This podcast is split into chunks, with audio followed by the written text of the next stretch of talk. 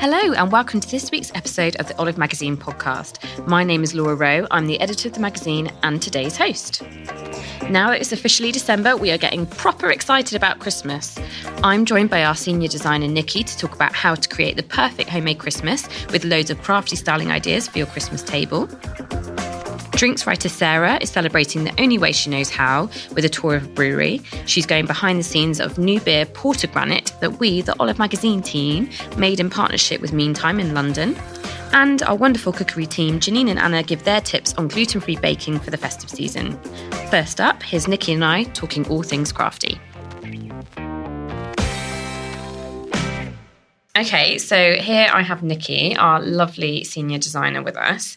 Um, this is your first time on the podcast, isn't it? Nicki? It is indeed. Yeah, safe so- to say I'm a bit nervous, but it's going to be okay. You'll be fine. She's a, she's a talker, so you'll be you'll be fine. She's got lots to say.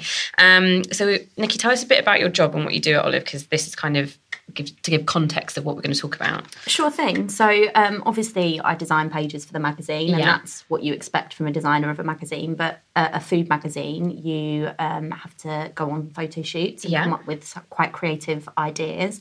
Um, so, it's looking at what the food is that the recipe writers have put in for the issue and coming up with really lovely like ideas whether it's the color that you're going to shoot on and different props and Yeah, so all the it's like a- backgrounds, like the tables, exactly. or you know the wall that you're going to see, or Yeah, so if it's like a theme shoot, Yeah. so then it has to fit around that theme and it's coming up with sort of like how you're going to get different props in Yeah. to really sell that theme as well. yeah, So I think a lot of people forget kind of how many people are involved in that one photo you see in the magazine. So it's really important. Yeah. Nicki does these incredible kind of mood boards that you'll send to them, the Yeah. prop designer, the photographer. yeah, and you've got to be so clear because you need to be able to communicate to make sure everyone's Yeah, getting and when you get what to want. the shoot, it needs to look as you wanted yeah, it to look. there's nothing right? worse than turning up on a shoot and being like, "This isn't Oh. quite what I was thinking. Yeah. I need to rethink this now." yeah. Um, but then that means you have to be extra creative as well, Yeah. doesn't it? Yeah. So Nicki's very, very good at that. So the reason why this is important to kind of understand is we had our biggest shoot of the year recently, did. not we? So that's for our lovely Christmas issue, which Yeah. is out now. You have to get it. Um, so tell us about that, Nicki. This is such a beautiful sheet. It was so so fun. Um, but very stressful, right? It's very stressful. Let's not underplay that. Let's not underplay that. Um, so we essentially had one day to turn this beautiful location house into a Christmas Wonderland. wonderland. yeah, So normally we use studios, don't we? we do, um, and it's all about like we'll just get certain surfaces, but Yeah. this is literally like a.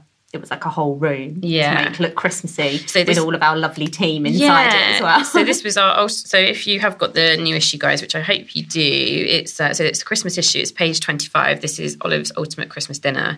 So the idea behind this feature was that you know Christmas is such a personal time for everyone. Definitely. You you know you have your family favourites that you pass down through the generations. But you know we're a we're a family at Olive. we're a family we of are. We foodies. spend most of our time with each other, so we do, and we all have our kind of favourite recipes that we Definitely. choose, and we thought be really nice to share that with all of our readers. And I think it works really well, and it was a really nice dinner. It was. It was really good. um, but yeah, it took a lot of effort to kind of make it look as beautiful as it does. Yeah, definitely. I think like DIY stuff and making your own things is like huge now as well. So we really wanted to play on that. So most of the things we sort of like made ourselves. Yeah, so, let's talk about the the table to start. Well, let's talk about the the color scheme because Yeah. obviously the Christmas tree and everything all ties in, and then we can Yeah. hone in on the, the table decorations Sure. So we wanted to keep it super traditional. Yeah. Um, so sort of like reds, greens, um, whites, natural colours. Okay. Um, and then sort of the centre of the table with the candles, we sort of filled them with fake snow, um, like bits of real Christmas tree, some like red berries. nice pine for the Yeah, so then. it was like really nice, and then a couple of pine cones like dotted around, and they all sort of like ran down a wooden board. yeah. So and it's super easy to do. I mean, Yeah. realistically, just start saving your jam jars now. Yeah. get all your family to give you all their old jam jars. And, yeah. Yeah. It's nice because you've got different heights of different size jars, and you've wrapped. Is that string around the jars Yeah, as well? so we just wrapped some twine around the top of the jars, and it's just like a nice little touch. I guess you could even get like in places like Tiger, you can get like little embellishments that you could also hang on there too, which could be quite cute. and you can adjust this to your color scheme as well. So, say if you had, because we've got lovely red jars to kind of complement the red on the tree as well, but you could have different colored jars, or you could have uh, keep it a very metallic color if you no, if exactly. you were having kind you of You could even spray them. I guess, on the bottom. Like there's Yeah. a thing now. I think we've also got that, which we'll speaking about later, where you can just spray paint glass, and that Yeah. looks really effective too. And you'll still get the glow through from the candles. Fantastic. And on the actual table, you know, for individual place decorations itself, we kept it very clean, didn't we? Yeah, we did. I think you don't want to overcomplicate it. At most Christmas dinners, you've got all the food out on the table as Yeah. well. So you don't want you Yeah, don't want need like too much sprouts. going on. Yeah, I mean, I want to get some uh, turkey. yeah. So for each table decoration, we had just a simple white plate, didn't we? Yeah. Uh, we had a grey linen napkin. Yeah. Very simple. Yeah. Uh, beautiful silver crockery, and then you made these gorgeous little um, individual place settings. Yeah. So talk about those. So they are quite fiddly, but they're really Yeah. fun to make, and Okay. it's something that you can just sort of do on the build up. Yeah. Um, so we used red currants, but I guess you could also use cranberries. Yeah. because they're a bit bigger, and I think they'd be less fiddly to use. Okay. Um, and you just use like the thin silver metal wire. Okay. Um, and you thread them through. I suppose that will naturally pierce because it's like sharp at the end. Yeah, anyway. exactly. Yeah. So it makes it nice and easy. Yeah. Um, you could use, you know, the holly berries, but they are poisonous, so don't put it on your plates if you Yeah, do that. don't let the dog Um, no, jump don't up and eat dog- them. no, so maybe cranberries are the safest Yeah. bet. Um, and then I just used a piece of, um, is it fern tree? It is, isn't it? it looks like a bit of Christmas tree. Yeah. a bit of Christmas tree, and then tied that round, and then just hand drew on the labels the Yeah. people's names, which was quite nice. Yeah, really Um, nice. It's a simple brown label. You've got some. Is that a, a metallic silver pen? Yeah, yeah, but you could use a white pen, Um, yeah. black pen, um, and you, they don't have to be brown labels either, I guess. And Yeah. like for you to match your colour theme. Yeah, exactly. And it's, so if you look in the magazine on page 26, it's got my lovely place setting, which Yeah. Nicki did. So I'm definitely going to do that in my house this year. I think it's a really nice idea. And they're all like really simple, quick and easy ideas, but it'll make it feel really special yeah, for. Christmas. And it, you know, it's a bit more sentimental if people have got like something that you've made for them. Yeah, themselves, definitely. It's really cute. It just shows that extra effort that you wouldn't normally do at a dinner party or, you know, your Sunday lunch. Exactly. Um, yeah, really nice. And there's on other pages throughout that feature as well. Like on page 31, you can see those jam jars a bit uh, more up close. So Yeah. we've got uh, just simple jam jar, twine wrapped around the Yeah. top, and then the, the bits of fir tree around the candle. And it just looks really festive. And No, exactly. Yeah. Yeah. and you get the lovely glow. I think what was great Yeah. about like the all the candles down the middle is the lovely glow that it gave Yeah. the room. I mean, we were in the middle of the day and we still managed to. It sort felt of really cosy. beautiful- yeah, Yeah. really beautiful glow. Yeah, proper, No, it was beautiful. proper Hygge.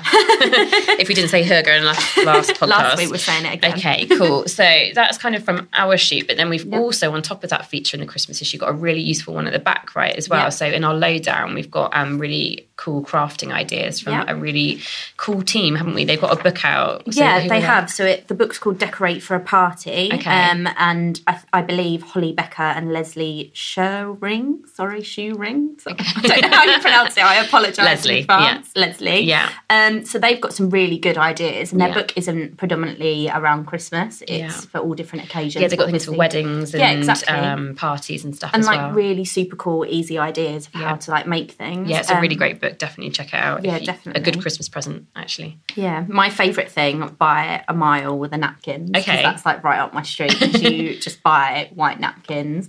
Um, they suggest using sticky back foam, so you cut the shape out of the foam, and then you can just Stamp on print, your own stamp patterns. onto your own napkins, and you could just use fabric paint. And I, I believe with fabric paint you can wash them, and then they'll still be okay. Okay, So- cool. So this is a magazine exclusive, guys. So you have to buy the magazine Yeah. to see this feature. This isn't going to be online. So yeah, these are beautiful patterned napkins. Really, really simple. All of the instructions are in the magazine. in the mag, yeah. So definitely have a look at that. Definitely. I guess you could go old school and use a potato too Yeah. out pattern out of a potato. Yeah, I did see that on Pinterest. I think that's quite cute. Yeah. It's good to get the kids involved with that sort of thing, but you might not have a neat as uh, neat a napkin as you want. It Neat depends how much of a neat freak you are, No, or if want to go a bit abs- abstract. Yeah. Um, so what other ideas have we got in that feature? Um, a really cool one is the light bulb. So Okay.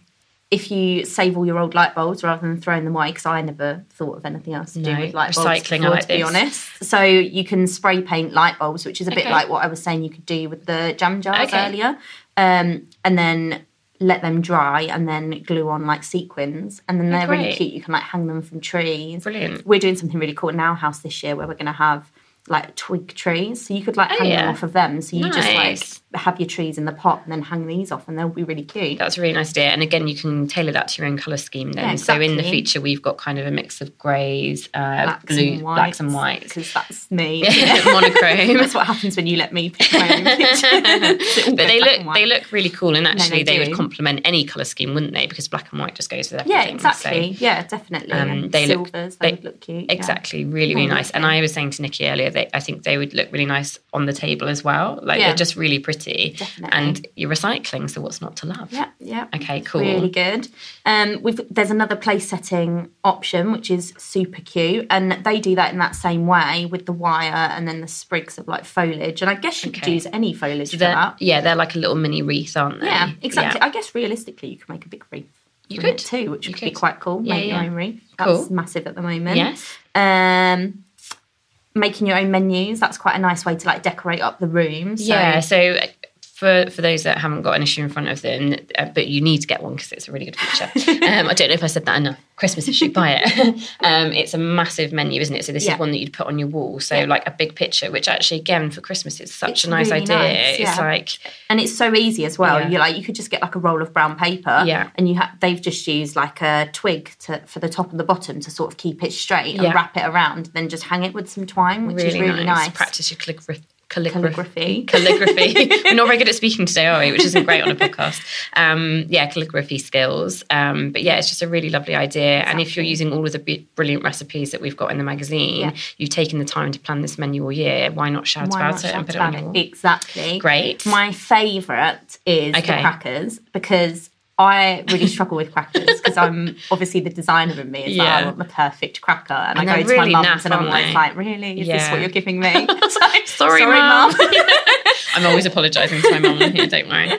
um, so these are stuffed without, is it Raff- Raphael? Raffaello. Raffaello? So these Sorry. are the gorgeous, gorgeous, addictively good truffles that are on top of our cover recipe. So um, it's a white velvet snowball cake, and we've got and the kind of these truffles are what inspired the cake. So it's almonds and um, coconut, and yeah, just beautiful white snowbally goodness. Yeah, so these Um, people have stuffed the cracker with that. So they've Okay. just used like a crepe paper, Yeah. wrapped up the chocolates within it, and you d- you can use whatever chocolates you like, Yeah. really. Um, Yeah, we've got, you know, you could even put the truffles in from our uh, edible gift feature as well. We've got the, the pretzel truffles, which are really good too. Definitely. Um, Um, you seal each end with gold tape, which Yeah. you could realistically buy from any Yeah, yeah. sort of craft shop. Yeah. Um, and then black and white striped paper as well. They've done for this, but I guess you can re- you can decorate it however you like. yeah, you, so- I suppose you could use tape to create that effect as well, couldn't you? Yeah, no, definitely. Or make any pattern you want. Yeah, or, or even come back to the stamp thing. You could stamp your paper first, Yeah. and then wrap it up and attach the ends. Definitely, or use really it- nice. I know they've used crepe paper there, but you could use presumably leftover wrapping paper if you've got Yeah, any nice be a wrapping nice- paper. yeah. It just might not be as flexible. Because you're always left with the ends, aren't You you? are, exactly. this is a perfect. I get really wound up by that. Yeah, exactly. And uh, there's no bang, but you get chocolate truffles instead. So Yeah, yeah, that's all you need. I, am not complaining. so, Perfect. yeah. All right. So that's, I mean, loads of great ideas So for decorating ideas. the Christmas table and the surrounds. Um, yes, if you want to get more details, and like I said, that was a, a magazine exclusive, so you have to buy the Christmas issue to, to find out more about that one. Um, but please do. It's such a great issue. It's our bumper issue, biggest of the year. So many great recipes. You get a free recipe calendar, and if you get it from Waitrose, you can get a free Divine Chocolate Bar worth two pounds as well. So it's proper bargain. Um, so yeah, Christmas issue out now. Thank you very much, Nicki. Thank you.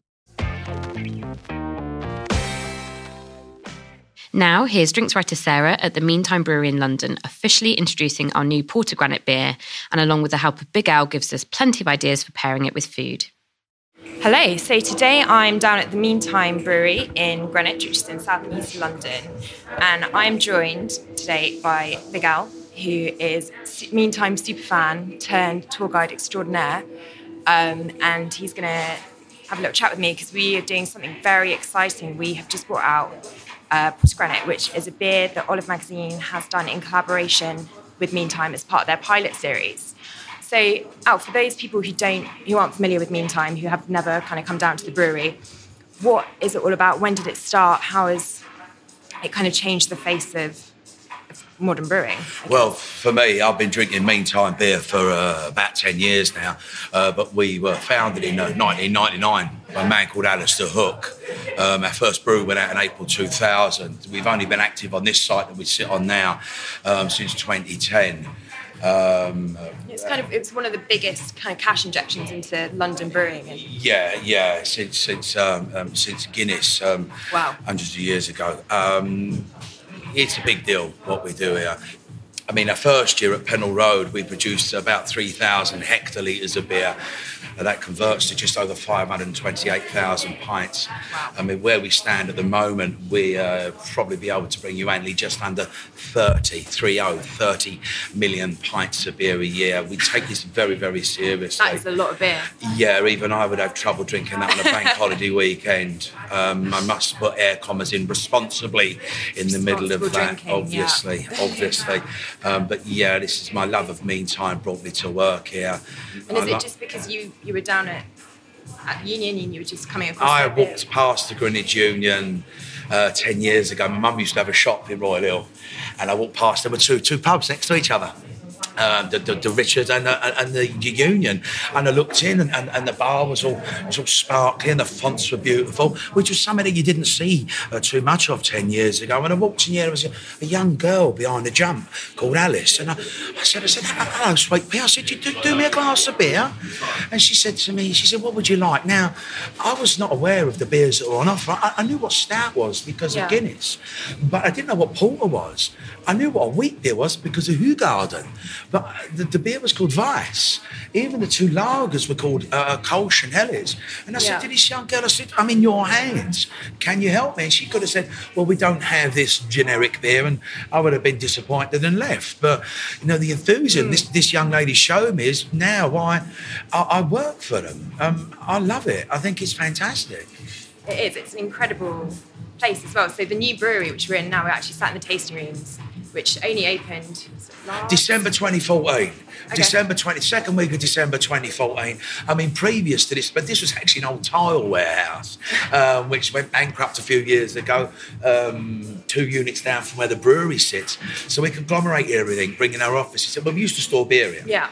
That's not practical for us to do that uh, with the amount of beer and how we're expanding. Yeah. Um, so um, we, we, we brought the offices here, um, extended a new kegger.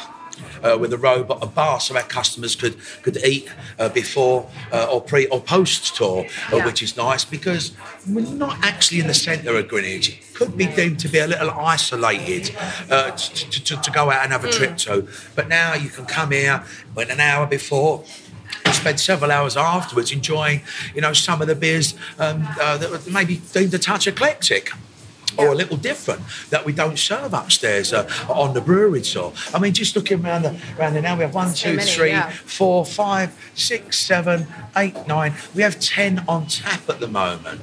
Um, I don't think that's bad, and also a selection of bottles in the fridge. You're spoilt for. I, I wouldn't like to make a guarantee, but I can guarantee I can probably get you find you something that you'd like to drink, even if you're not deemed to be a big beer drinker.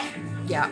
And so with the kind of expansion came the pilot brewery, which the, the main brewery which you guys do the tour round is massive. Yeah, yeah. About three tours now, Yeah. um, and it's huge. But you've expanded. You've now got the pilot brewery, which Yeah. is kind of attached. So you, we're sat in the tasting rooms looking at the pilot brewery. Um, Well, the pilot brewery, you know, was was was put in place to you know to prove people that the you, you know what we're capable of. It's nice. I feel it's nice to stimulate the boys and girls that work here at Bruder Beer. They need to have that. I mean, these are artistic people. Yeah. We don't run an alcoholic beverage plant with people that just press buttons. This is a brewery. I mean, I mean, the Pale Ale uh, and the London Lager, they're our biggest selling beers by far, with a Yakima Red in third place. You know, delicious. That's my in favourite. 24, you like the yak? Yeah, I love it. Well, we'll have a little sort out afterwards, and I'll tell you what. I, I drink half a yak and half a pale ale in the same glass. Ooh. Oh, I, I, I love that. I'm an old school. I'm, I'm 47. I'm a light and bitter boy. You know what I mean? You have to ask your dad what that is. don't. You'd have to know. Yeah, you'll have to ask your dad what that is. But, but I like a drop of that.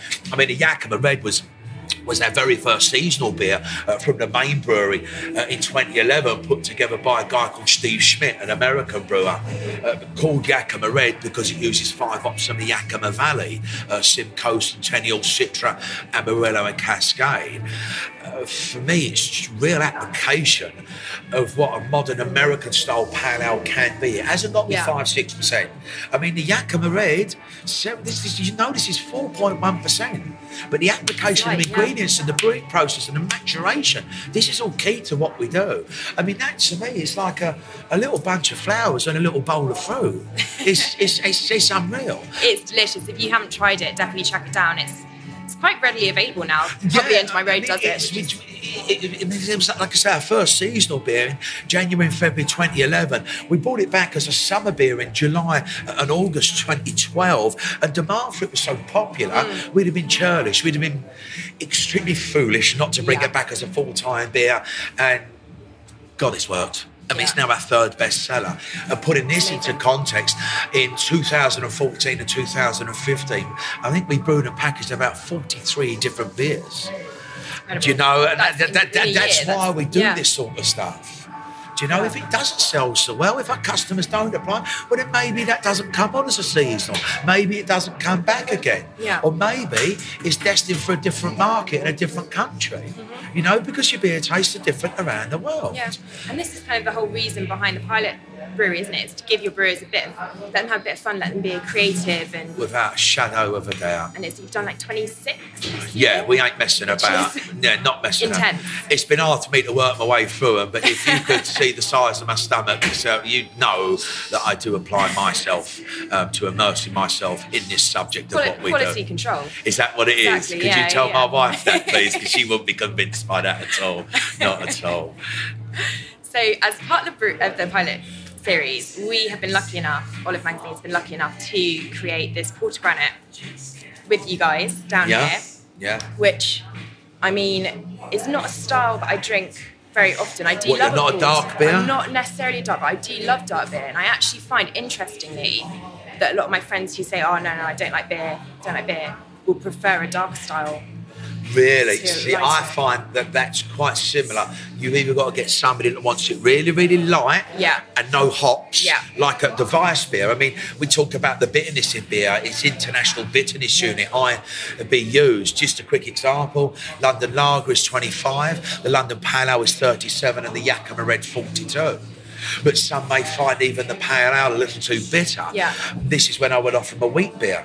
11 or 12 IBUs, the raspberry wheat beer, so we get a little tartness from the raspberries. Yeah. I mean, we had no extra sugar to, to, to, to our raspberry advice beer. Um, it's just, you know, raspberries are quite a tart fruit. Yeah. You know, I mean, you have to macerate those in sugar to bring out, you know, and we use Scottish raspberry puree in ours with no added sugar at all. So it's not like an Alco pop. No. It's a, it's a grown up bitter It's a kit. it's a It's a grown up bitter kit, Yeah. yeah. Yeah, and, and the other thing is, so you go the other end of the scale, like you're saying, and the porters. But to get somebody that likes chocolate and likes Mm-hmm. coffee, and then to give them, I mean, outside of our core range porter um, and a core range stout, uh, we have a chocolate porter uh, as well, but also a coffee porter. I mean, we have the application. Both delicious. I see the smile on your face It's like there. liquid pudding. It's just, it's Well, it's- amazing. do you- yeah, well, I like those. I, I mean, the chocolate porter is six uh, six point five percent. Uh, the coffee six percent. So it's not a session beer for me. No. Uh, but fantastic digestive. I'd Yeah. much rather have a, a glass, maybe not so cold. You know, I like my, my darker beers of higher ABVs to come up a little to, you know, what we might call cellar temperature for cask ale, 12 to 14 degrees, Yeah. instead of sort of like 6 to 8. I want it to be a little bit richer, a bit more. up But it's like if we drink red wine. Yeah. If you drink, you, the only way you're going to drink red wine out the fridge is if you make your sangria. Yeah. And that's fair enough. You want to make a long drink for out in the garden, you're having the tapas, that's great. But other than that, you want that red wine to open up. Like You your glass of brandy, you want your glass of brandy, your little drop of scotch, you want that to open up. And it's the same for me with the dark beers. This here, uh, it's slightly higher in ABV at 5%. Um, the application of, um, I think, 50, 50 kilos of, of um, a Purell syrup in, in this to the 20 hectolitres that we've made. Um, it's big. I don't Yeah. get an overwhelming note of, of the pomegranate per se. I know it's there, but it's not aggressive. No. I, I thought Because I was kind of expecting it to be kind of like hit you around the face, tart, a bit like. Yeah, where it, it sucks Yeah, all the yeah. moisture out the sides of the back of your tongue. Yeah, but I get a beautiful dry finish. Yeah. A beautiful dry finish across uh, the roof of my mouth and my tongue. And this, this me, I get the sharp sour note up the side of the tongue, which dissipates quite quite quickly, and then I start to salivate. It, it, leaves me puckering a touch. I mean, it's Yeah. not on the cusp of sour per se, as in the way that sour beers are being produced Mm. now. I, I first, you get a personal opinion from me there. I can only tell you about how my taste buds work and how my mind thinks. Do you know what I mean? But um, Yeah. a food with this, because it's got the pomegranate in this, with this, uh, I struggled a little bit to find something savoury with it. But then I think to myself, you know, we got Christmas coming up, and you got the pomegranate with the tart sourdough. Well, that could replicate a cranberry. Yeah. You know, you could get the, maybe seam bone, a, a, a turkey thigh, so it's the dark meat, a little richer, a little Yeah. more flavour. I mean, if we get a good Norfolk black. You know, that's um, Yeah. that you're going to get some gamey notes from that. Now, this is where this is going to kick be in because with your breast meat, you don't want a dark beer. For me personally, the breast is too subtle. You know, it's nice. Don't get me wrong. It's lovely in a sandwich with Yeah. mayonnaise and crispy onions and stuff like that. But uh, when it, when it's hot, they think I want something lighter, Yeah. like a traditional English bitter beer, something nice and light, 3.5, 3.8 percent. This now we're moving up a little bit, so we can move into.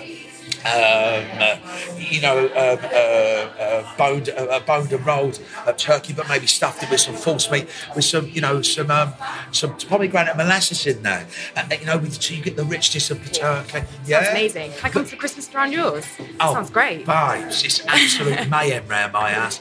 Two years ago, and my brother's got a greasy, my brother-in-law's got a greasy spoon. Nice. And you know it's ag, it's aggravation Charlie. who do we ask, what family? Come on. What family, this, that, and the other. And I said to my brother, and I said, Tone, how about I do Christmas dinner and we do it at the cafe? He went, Oh, it's the greasy spoon. I went, Don't worry about that. So the missus gone and bought all candelabras. She's done a cocktail. We dressed the old place. We did, uh, I did Christmas dinner for 28 of us. 28. Yeah, eight courses Wow. as well. Eight courses. Yeah, well, I like to cook. You can do it properly if you're going to do it. Gonna... Babes, I don't mess about. I'm, I'm, I'm, it's a bit- I like, I'm a simple person.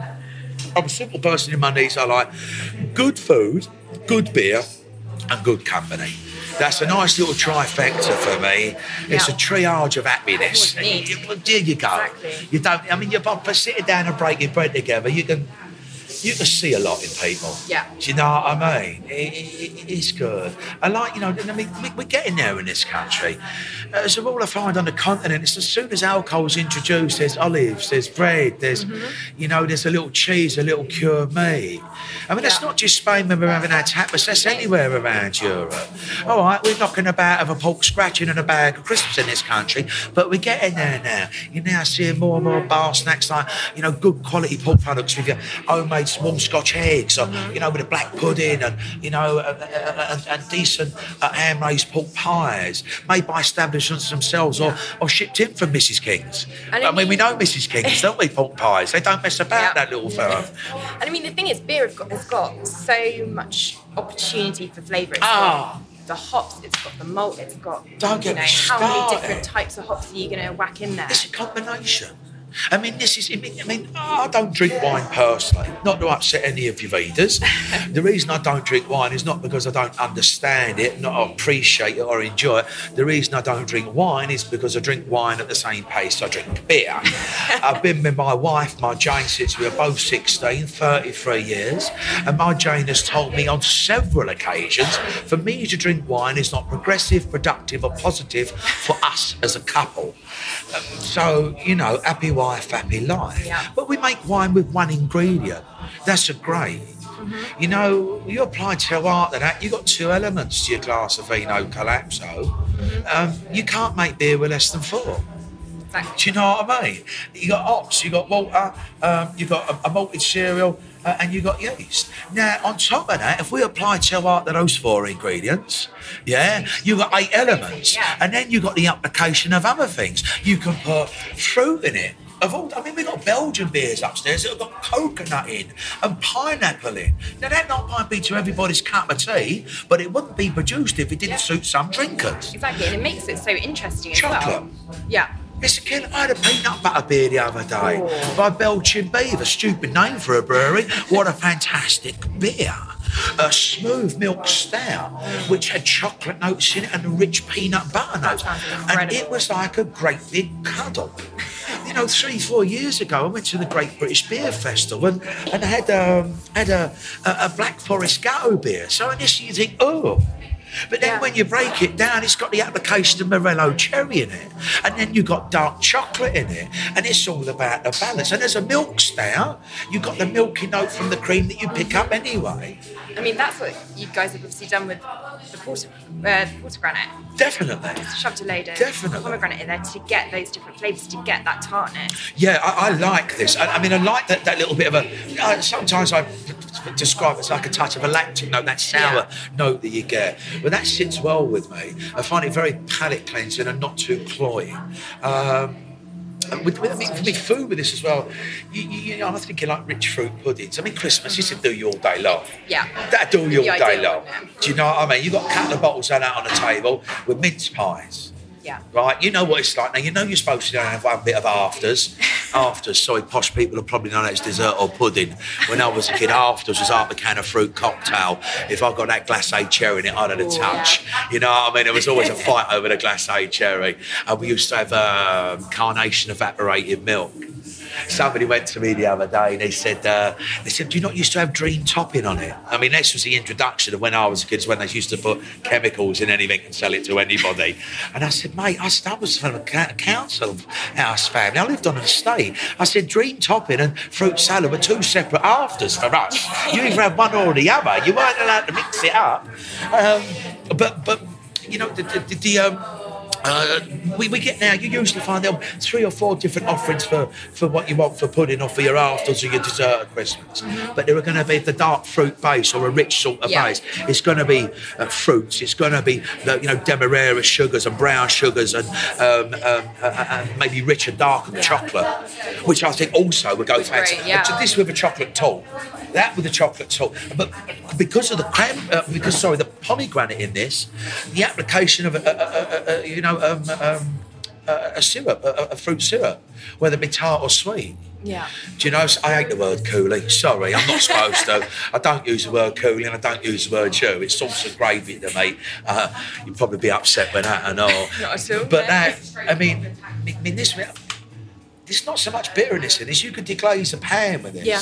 You could deglaze a pan with this and add that to your juices for your gravy. Do you know what I mean? Yeah, yeah. That'd be I mean, I'm not into game birds that much, but that'd go a scream with a partridge. Do you know what I mean? Yeah. So basically, Rich. what we're saying is drink it all day, all the time, responsibly. Yeah, we've got It'll to do go- responsibly. Responsible drinking. Um, it'll go with anything. It's, It goes it's a real with kind of most things. I keep, yeah. I keep, I want it with something that's got a little bit of character. Yeah. I don't want anything too insipid and pedestrian because this will stamp all over it. Yeah. That'll ruin it. And it's to, to me, it's about you know, you got to bring a little balance. Exactly. Um, I mean, but you want us a bar snack with that.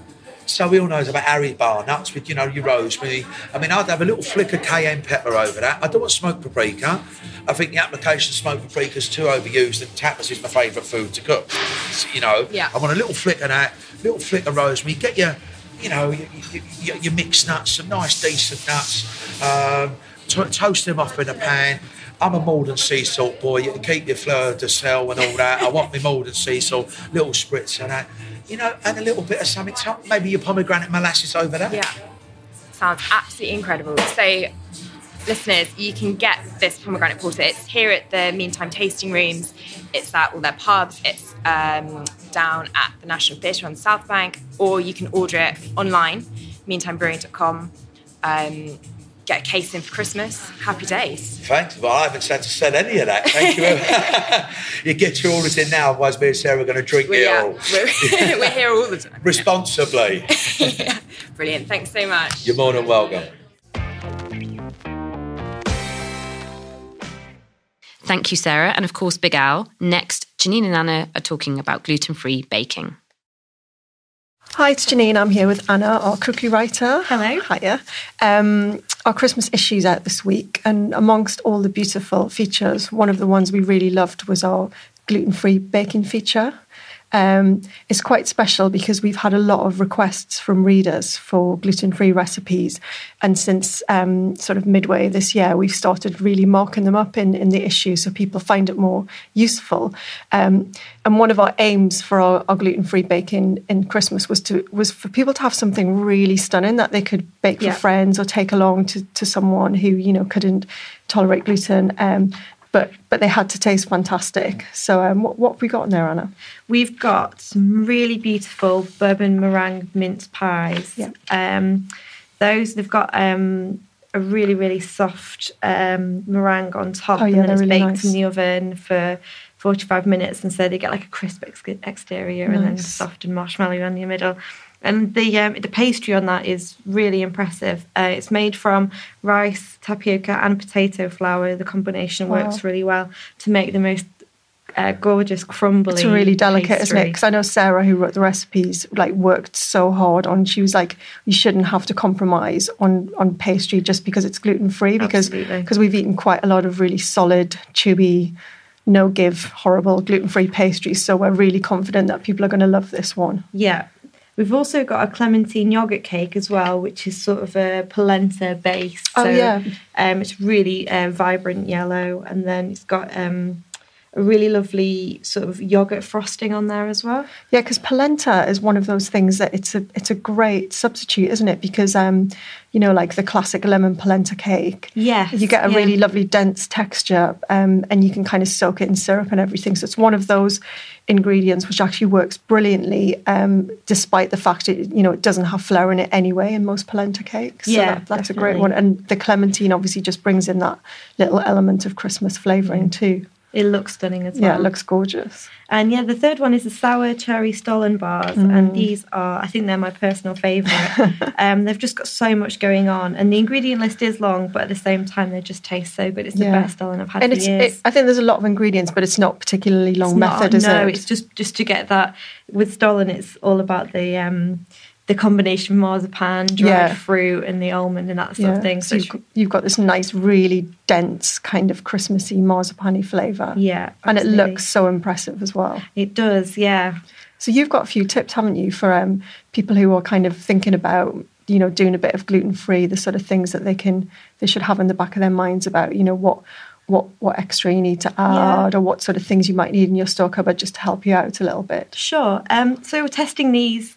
It's almost like you have to um, not even think about pastry when you're making this pastry, so you can't handle it the same way. Oh, I see. Um, so don't worry about how much you're kneading it because obviously there's no gluten in there, so it's not going to. Because classic pastry, it's like don't touch it, isn't it? If you Yeah. handle it too much, it just goes really stodgy. Yeah, and even if you're using sort of the trimmings, it's a little bit risky, you know, Yeah. if it's not going to work as nice as the Yeah. first one. But this one, just keep going. And also, don't be worried about overbeating as well. So if you're making a cake batter, Oh, okay. keep going. And actually, in that way, it's almost your friend because you can, you can make a really light, fluffy cake batter that you don't have to worry So about. So basically, chuck out all of those baking rules Yeah, that, you, yeah. that you've learned over the years Completely. and approach it in a completely different way. That's great. And um, the amount of liquid as well, as well is increased because the flours work so Oh, differently. yeah, because they're quite dense flours, aren't Sure, they? Sure. Yeah, and they um, it's a bit weird because you sort of you so used to using wheat flour and the amount of water and the texture and the consistency of Yeah. using that. But um, if you're using sort of potato flours and rice flours and things, they do absorb a lot more water. Liquid.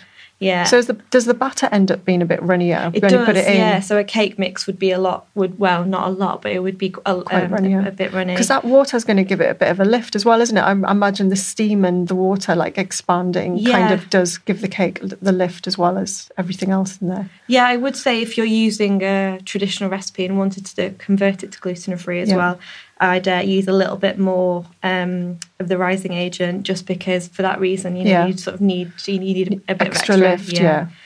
Um, and also to use a different blend of flours. So, like we were just saying about these mince pies, the difference using a variety of Mm. flours. So, the potato and rice flour, Yeah. it means that you almost get a, a an improved flavour because it doesn't just taste like one flour. Right, yeah. Because they are all quite specific and they do have their own. They have their own of properties, don't they? Yeah. Yeah. Um, so that would give you a better Oh, texture. nice. Because I know rice flour, we've used, um, I've always used it in shortbread, and it gives you that really lovely crumbly crunch. So you can imagine that that's going to be excellent in pastry. Yeah. It's almost like it converts to a really buttery, crumbly Yeah, pastry. Yeah.